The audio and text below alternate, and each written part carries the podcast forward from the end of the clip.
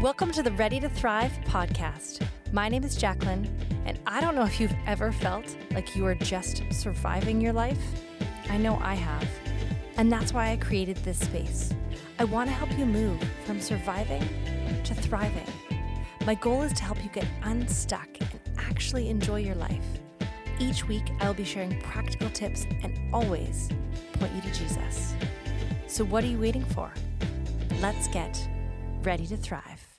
Hello and welcome to Ready to Thrive. Now, hands down, this was one of my favorite conversations to have. I was so honored to sit down with Francine Rivers.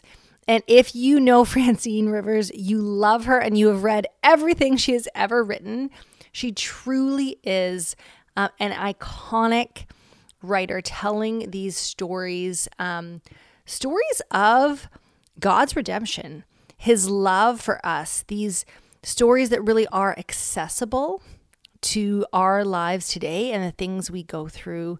Um, they are page turners. And the first book she wrote after coming to faith uh, is this book, Redeeming Love. She was an author before.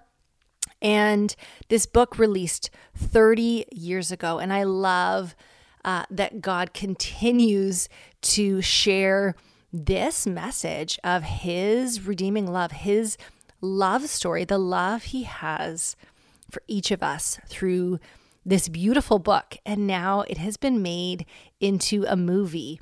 And if this is the first time you are hearing this news, and you are a fan of Francine Rivers and the book Redeeming Love, I know you are excited. Um, it hits theaters January 21st. And I'm going to say, if you were listening to this podcast before then, make a plan to get to the theater and make a plan to um, invite your friends. This is such a well done film that um, there are going to be some hard scenes in the film if you are familiar with the story. Um, it is an allegory from the story of um, Hosea in the Bible which is a love story, um, really about a man pursuing this woman who has been in prostitution. So there are going to be hard things in the story. Um, but what I love about it is that we have each walked through hard things in our own story. It may not look exactly like this um, in the book, but God has pursued us in the same way we see played out in this book, in this movie. We see it played out in the book of Hosea. We see it played out really throughout all of Scripture and right in our very own lives that God is endlessly pursuing us with His love and redeeming um, any of our past mistakes, sin, shame. And so this is just a beautiful invitation to show this expression of God's love. And I'm honored to share this conversation I had with Francine Rivers um, about redeeming love. If you are not familiar with her, she is a New York Times best-selling author. Um, she has been writing uh, for a long time, and I hope you pick up her book give away a few copies to friends. It is a very it's a thick book. Don't be intimidated by it because once you sit down and start to read it, it is a page turner. Um, and then check out the movie January 1st, or sorry, January 21st, Redeeming Love, the movie. I'm excited to share this conversation with you. Hello, and welcome to Ready to Thrive. I am incredibly honored to be sitting here with the one and only Francine Rivers. And if you're not familiar with Francine, she is a New York Times bestselling author, and she is well known for her book, as you can see behind me if you're watching this or um, just listening. It is Redeeming Love. And I was over the moon when I heard that Redeeming Love, one of my top five books, maybe my favorite book, aside from the Bible, um, was being made into a film. And so I am I'm honored Francine, thank you so much for joining me today on Ready to Thrive. Pleasure to be here. Now, um, I'd love just to know a little bit about you and your story and kind of take me back a little bit pre redeeming love. Tell me a little bit about your life. Well, pre-redeeming love, I was writing uh, steamy historical steamy historical romances in the general market, and um, I married my uh, very very good friend from high school in actually grade school. We've known each other since fifth grade. Rick and I have been married now 52 years. Uh, but we were struggling in our marriage. Every marriage goes through struggling times. Sorry, that's the timer yeah. for his medication. Um, anyway, uh, so we were we were struggling. We moved up to Northern California, and Rick had started a family business, Rivers Aviation Services, and we had been in churches, but they weren't teaching the gospel. So we kind of left church, and a little boy from next door came over and wanted to help us move in. And he said, "Have I got a church for you?" So a few weeks later, I thought, "I'm I'm ready to try anything, even go to church again." And this one basically taught you know expository method where they're they were taking the scriptures and just going straight through a book and talking about the historical aspects what the scriptures say and what it has to do with us today. And i just felt like i'd come home. So rick wasn't ready to go back. So i asked if they'd do a home bible study and they said sure if your husband's agreeable. And rick said sure. And so we both ended up being baptized on the same day in, in may of 1985 wow so, so yeah, and then that I had been writing for a number of years. I couldn't write anymore. It was like God saying, you know, you have turned writing into a, an idol, and you don't even know me yet. So as I was reading the Bible and getting to know Him and just falling in love with Him, I didn't care if I ever wrote again. And then, as God would have it, we did the Minor Prophets and came to the Book of Hosea, and it just broke me open. It was like God loves me that much and I felt like he just kind of opened the door and said, This is the love story I want you to write for the people that you wrote those steamy historical romances. I want you to show them what a real, what real love is, is like. So it's really an allegory. Just Hosea, the book of Hosea is an allegory. And in some respects, so is redeeming love. It's to really show the difference between how God loves us and how the world sees it. I love that um, even that in itself um, is a story of redemption because yes. as you were um, swept away by this redeeming love of God, He even redeemed your work. And I, I love that that was a process that you share. It was kind of this three years of laying it down, laying down the yeah. idol, and then God saying like, when you finally la- you laid this down, I'm actually going to give you this gift this massive outpouring. And I think that is um, even that is told in the in the story redeeming love where michael finally he really lays down um, you know he's been pursuing um, angel and then he has this kind of moment of sacrificial love. And so i love that that's woven in your own story as well. Yeah. Well and i thought that really was going to be the last book i ever wrote and then I had so many questions, you know, with faith questions, because I was in my late 30s when I became a Christian. And I it just occurred to me, well, I could take that question to the Lord and I can study scripture. And then it just seemed natural to just create characters that play out all the different points of view, but there's one struggling Christian trying to find God's perspective and his answers. So that's where, you know, most of the other books have come from like a voice in the wind. How do you share your faith with unsaved family and friend that don't want they don't want to hear about jesus they don't want to read a bible? And what i learned in the process of writing that book is it's really how you live because people watch us all the time. And you know you live out your faith. And then at the time people eventually ask you you know why do you believe the way you believe? And god gives you the words. It's not something you prepare ahead of time. You know i'm going to have all this memorized and know exactly what to say. It's he gives us the moment, he gives us the words. Well, my favorite books to read are the ones where someone has lived them out. And mm-hmm. you get that in nonfiction.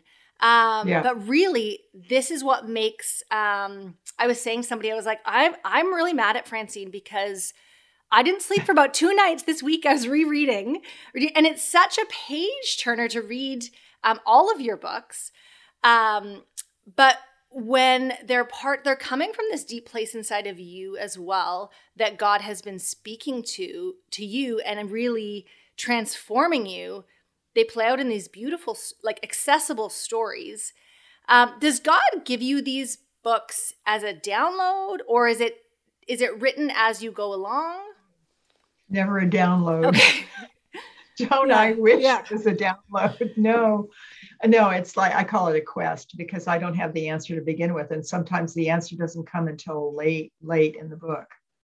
Um, and it's like a, an epiphany moment where, oh, that's what you're trying to get across to me. And it, it might be very plain to other people, you know, that, but to me, it takes a while to get there to try to figure out what is what is God trying to teach me through this project and what's the answer to this question that I've been struggling with in my own life. So how do you know if something is just a a struggle or process or it's a book? Like how do you know I'm going to dive in as a book? Well, there's a question and it just won't go away. And there'll be a couple characters that'll be in my head and they will start yammering to each other. it won't be quiet. That's when I know that it's that's what I'm supposed to work on. And then um, start to finish, what how long does that take you when you actually sit down and start writing out this a next book? It's usually it's usually a full year and it's taking longer now. I think as um, as things change, my husband has Parkinson's, so you know, right now I'm not writing. I have a book coming out in February that I wrote through COVID. I call it my COVID book because it's got some humor in it. Yeah. We need humor. Yeah. Oh, we need yes. to laugh right now. Yes. but um, you know, I'm not sure what God's going to have me write next, or if He is going to have me write, because it's you know, we're always Christians don't end their career; they just end up changing course of what God wants them to do. You have to wait for His direction. Right now, I don't have a book in mind. Um, how has how has God redeemed parts of your story? Oh my, I think He uh, redeems. Well, uh, as an example, the atonement child. I had an abortion during my college years, and I dealt with the aftermath of that for the longest time. I mean, we we lost uh, three babies. I lost a baby, had our son, lost a baby, had our daughter, lost a baby, had our our youngest son, and it was some constantly came up for me, and I would talk to God and say, I know you've forgiven me for this, but why do I still feel this just wrenching pain? And felt okay, I need to I need to ask in a story, and every person, every character in the book is impacted by abortion, but the main character is a rape victim who uh, is struggling. She's pregnant, and all the forces that come against her to to abort the child. And uh, that book, I was in a post-abortion class, and people were around me praying, and I received more healing in the process of writing that book than any other way I could have. Wow. Um, so it's like God takes even the worst things that we've done or the worst things we've experienced and he can turn them for his good purpose because that book i got letters from many women and some men you know that were dealing with the same issue and they could see that you know god forgives. We don't forgive ourselves and we have to lay it down. It's almost as though we're saying well you know god maybe god can forgive me but it's unforgivable. It's like not trusting in his forgiveness and his healing process to experience that that and to speak out you know to speak out for others' sake. What would you say to, to the person who feels like, but I'm too far gone? Like you don't actually know the thoughts I've had, the experience I've gone through. What would you say to the person who feels like redeeming love is great for all of them, but but it I am too far gone? What would you say to that person? I would say run to the scriptures and read how God defines you because you know I, to not believe that they could ever be redeemed is a lie from satan. Uh, there is there is no unforgivable sin in the bible except rejecting the holy spirit you know rejecting faith in christ because he forgives us of everything. And and when we come to christ the thing is we're, we're still we're still sin have that sin nature. So we're in that spiritual battle our whole temporal lives until we're but it you know to to not listen to the definitions of yourself or other people but to listen to how god defines us and how he loves us. And there's scriptures dozens of scriptures that tell people how much he loves them and has a plan for their lives. And they're uniquely made. You know he's known us since before we were even in the womb. And we're precious in his sight you know and, and fix your mind on that you know don't allow your mind to go slip back into old thinking fix your mind on the new creation christ has made you. So good. Um you mentioned before that we need to laugh in this yes. season. Um and it has been it has been a hard and wearying season for everyone. Um why is it so important that this film this story of redeeming love be released right now? Why does the world need this message right now? Well, you know, I can't really answer that because there have been so many tries before to make this into a film and I just I just believe it's God's timing. You know, God knows what the right time is and this apparently is it. so I'm just thankful that it's going to be out and I hope that people I hope that people watch it and they walk out of the theater and they know that they're loved or that they crave a love like they've seen between Michael and Angel, because it's really a reflection of how God loves us. It's like he's never going to let us go and he pursues us. And but he waits for us to make the decision. We have to make that decision. Um, you mentioned that there have been some delays and trials. Obviously, COVID played yeah. um, a big role in that. I heard that you um, wrapped up filming the day before everything locked down. Yes, which is quite 24 a- hours ahead. 24. I mean, uh, we didn't know. You know, we Rick and I were there for three weeks, and we're able to see some of the filming and see the sets and see the costuming, meet the actors and the crew, which was really exciting. Uh, that we were we were out of country and and home, and then we heard that you know COVID hit, but then we heard everything was done. It was in the can, so to speak. All of the filming was finished 24 hours ahead of that. And I, I just feel like that's that's God's hand on it. And they were able to finish all the rest of the things, the editing and putting in the music and all that kind of thing went on for the next year in private um, private studios. So the film has been ready for quite a while. We're just waiting for the theaters to open. And so I want to know how you feel because when an author releases a book, it's often talked about like giving birth.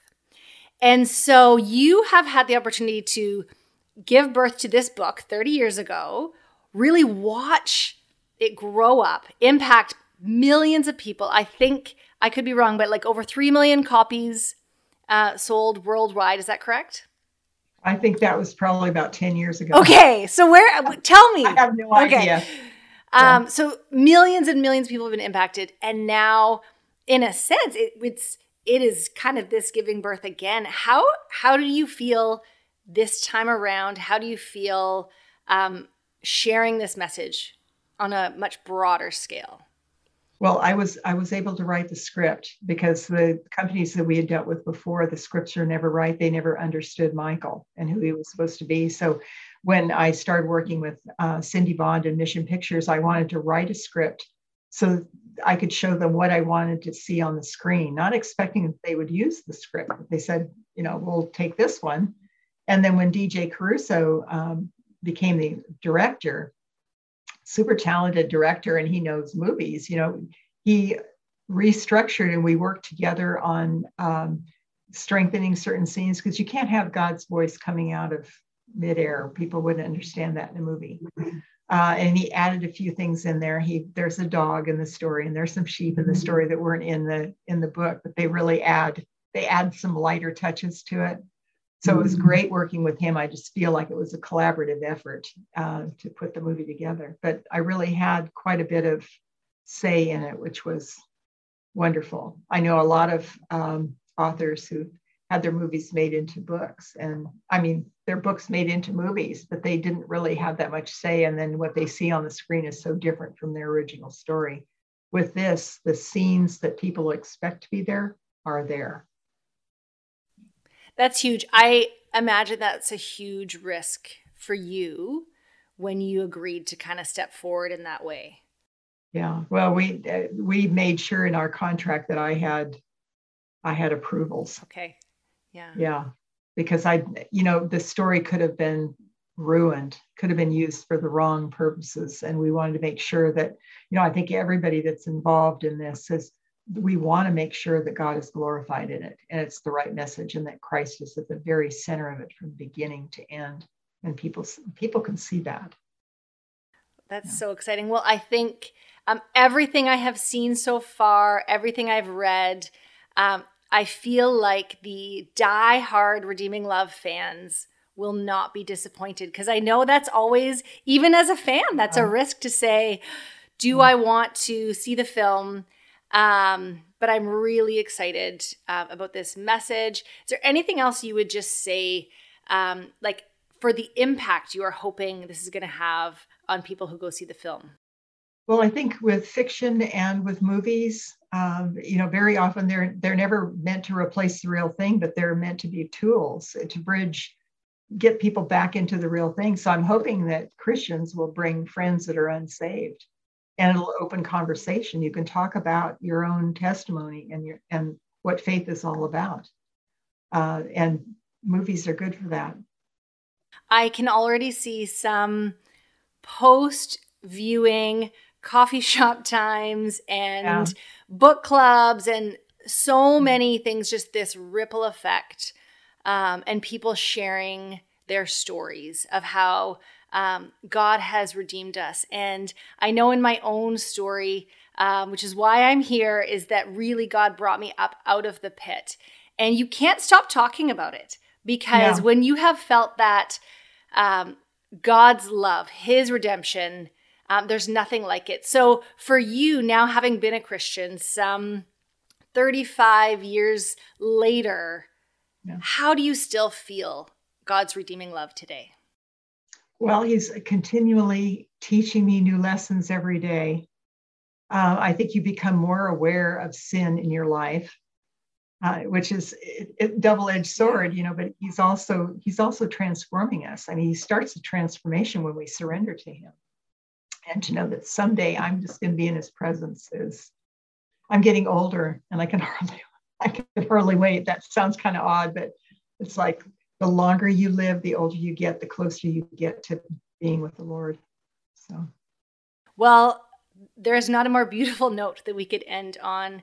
Thank you so much, Francine, for this beautiful um, life's work. And anyone who is listening, if you have not picked up Redeeming Love, I highly suggest doing that, rallying your friends to get to the premiere of this movie and then check out the rest of Francine's work. It really is um, just a way that God has poured his um, love and really redemption, as she said, in all of the stories, um, drawing you closer to him and really inviting you into that process of transformation. Yeah. Thank you so much, Francine. Thank you. It's been a pleasure. Can I just say thank you for listening?